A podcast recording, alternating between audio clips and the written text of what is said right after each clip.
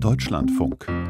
Informationen am Morgen. Und wir bleiben in Berlin. Jetzt haben die Sondierungen über eine neue Bundesregierung richtig begonnen. Und klar ist, es wird kompliziert. Für den Überblick, die SPD hat mit der FDP gesprochen und danach mit den Grünen, die Union mit der FDP und dann am Dienstag sprechen sie mit den Grünen. Und Grüne und FDP haben ja auch bereits zweimal gesprochen. Ein Dreiertreffen hat es noch gar nicht gegeben. Eins aber haben sich alle Beteiligten auf die Fahnen geschrieben, es soll mehr Vertraulichkeit herrschen als 2017 bei den gescheiterten Jamaika-Verhandlungen. Wahrscheinlich gut, um ein Bündnis zu schmieden, tendenziell aber eher schlecht für meinen Kollegen Frank Kapellan im Hauptstadtstudio, der das Ganze verfolgt und darüber jetzt berichten soll. Also fangen wir damit an. Frank, hat das bis hierhin geklappt mit der Vertraulichkeit? Ja, das kann man sagen. Das hat geklappt und eigentlich können wir so gesehen unser Gespräch schnell wieder beenden. Also zumindest, wenn wir uns daran orientieren, was offiziell da nach außen gedrungen ist. Das ist nämlich sehr wenig. Äh, wir haben das gestern Abend sehr oft gehört. Alles war sehr konstruktiv. Das ist die Umschreibung, die wir von allen Seiten da wahrgenommen haben. Lust auf mehr hat der CSU-Generalsekretär Markus Blume bekommen. Das war sicherlich ein Hinweis an die FDP. Ja, wir wollen tatsächlich regieren, auch wenn die CDU insbesondere ja mit sich selbst beschäftigt ist. Dennoch muss man sagen, inhaltlich sind diese Statements, die da im Anschluss gegeben werden, äh, nichtssagend. Die könnte man sich im Grunde sparen. Da geht es äh, darum, so ein bisschen zu beobachten, äh, ja, wie man sich präsentiert, zwischen den Zeilen zu lesen. Der FDP-Generalsekretär Volker Wissing etwa hat da die Klippen betont, die es zu überwinden gilt mit Blick auf die Ampel. Lars Klingbeil von der SPD stellt dagegen das Neue heraus, das mit einer Ampel entstehen könnte.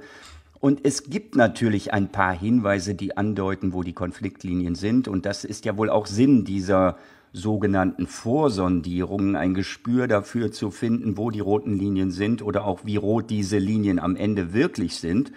Klingbeil für die SPD drängt jetzt auf die Dreiergespräche. Sie haben es gesagt, die hat es noch nicht gegeben. Wissing für die FDP bleibt dagegen eher zurückhaltend. Er will noch weitere Zweierrunden haben.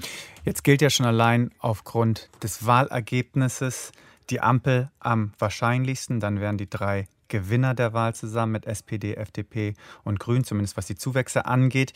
Jetzt hat die SPD sowohl mit den Grünen als auch mit der FDP gesprochen. Viel wurde ja schon über mögliche Knackpunkte berichtet. Auch Sie haben es gerade angesprochen. Deuten sich dann auch schon Kompromisslinien an?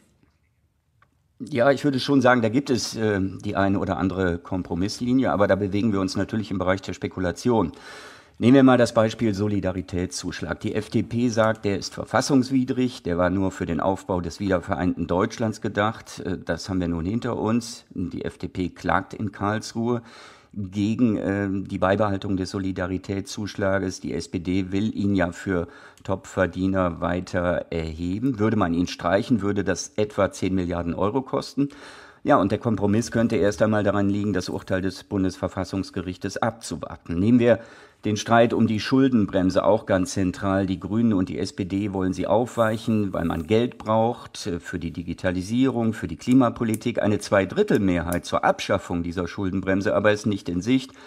Und äh, da wird sich wohl die FDP leicht durchsetzen können. Und jetzt ist die Rede davon, Geld über einen Staatsfonds zu generieren. Also das sind so Kompromisslinien, die sich da langsam andeuten. Mhm. Man hat ja in den letzten Tagen den Eindruck gewinnen können, Grüne und FDP sind ja eigentlich am weitesten voneinander entfernt, wollen vorab so etwas wie eine gemeinsame Front bilden, um sich dann nicht von Olaf Scholz, äh, der als versierter und harter, äh, trickreicher Verhandler gilt, übertölpeln zu lassen. Ist das jetzt die wirkliche Frontstellung?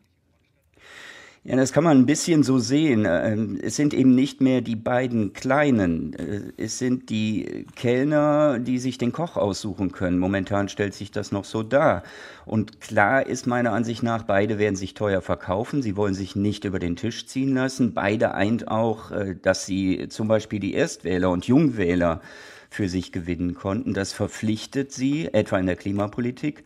Und äh, das Bemühen ist sichtbar, keinen Abseits stehen zu lassen, wie bei den Verhandlungen 2017.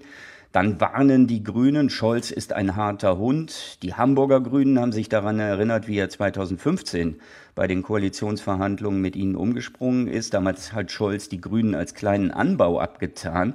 Also diese Überheblichkeit, die äh, wollen die Grünen Scholz diesmal selbstbewusst ausreden. Und ich glaube, da haben sie gute Argumente in der Hand. Ein immer noch gutes Ergebnis oder die Option am Ende doch lieber Jamaika anzustreben sollte es Scholz überziehen. Also ähm, insofern haben Sie recht. Da ergibt sich eine neue Frontstellung. Ja. Schauen wir noch mal kurz auf die Union. Die ist einerseits dabei, mit Wonne ihren Kanzlerkandidaten Armin Laschet zu demontieren. Andererseits haben sie sich trotzdem gestern mit der FDP getroffen, um eine Regierung zu sondieren. Ist Jamaika tatsächlich noch eine realistische Option?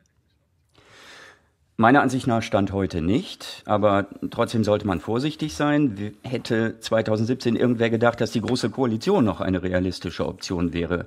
Wohl eher nicht. Also ein Scheitern der Ampelkoalition ist immer noch denkbar. Dann käme die Union ins Spiel. Aber mehr ist wohl derzeit nicht drin. Und wir haben das oft gehört äh, bei der Union, etwa vom CSU-Vorsitzenden Markus Söder oder auch wieder am Wochenende von Carsten Linnemann. Der Ball liegt jetzt erstmal bei der SPD und so ist es wohl auch. Die Union ist nicht sortiert. Sie streitet über die personelle Neuaufstellung. Das Verhandlungsmandat von Armin Laschet wird indirekt von allen Seiten in Frage gestellt, ohne dass irgendwann irgendjemand es offen ausspricht. Und damit hat sich die Union mit Blick auf Jamaika-Verhandlungen meiner Ansicht nach selbst geschwächt. Äh, Christian Lindner hat äh, gestern erklärt, ihr müsst euch erstmal einig werden, ob ihr überhaupt regieren wollt und mit wem. Und darauf zu spekulieren, dass die Ampelgespräche scheitern und die Union dann automatisch wieder im Spiel ist, das sei ein Fehler. Also das war wohl doch eine deutliche Ansage des FDP-Vorsitzenden. Ich will jetzt ernsthaft verhandeln und ein Scheitern wie 2017, das äh, wird es diesmal nicht geben. Das soll niemand erwarten. Union und SPD sind jetzt auch eingestiegen in die Sondierung mit den Grünen und der FDP. Vielen Dank, Frank Kapellan, live aus unserem Hauptstadtstudio in Berlin.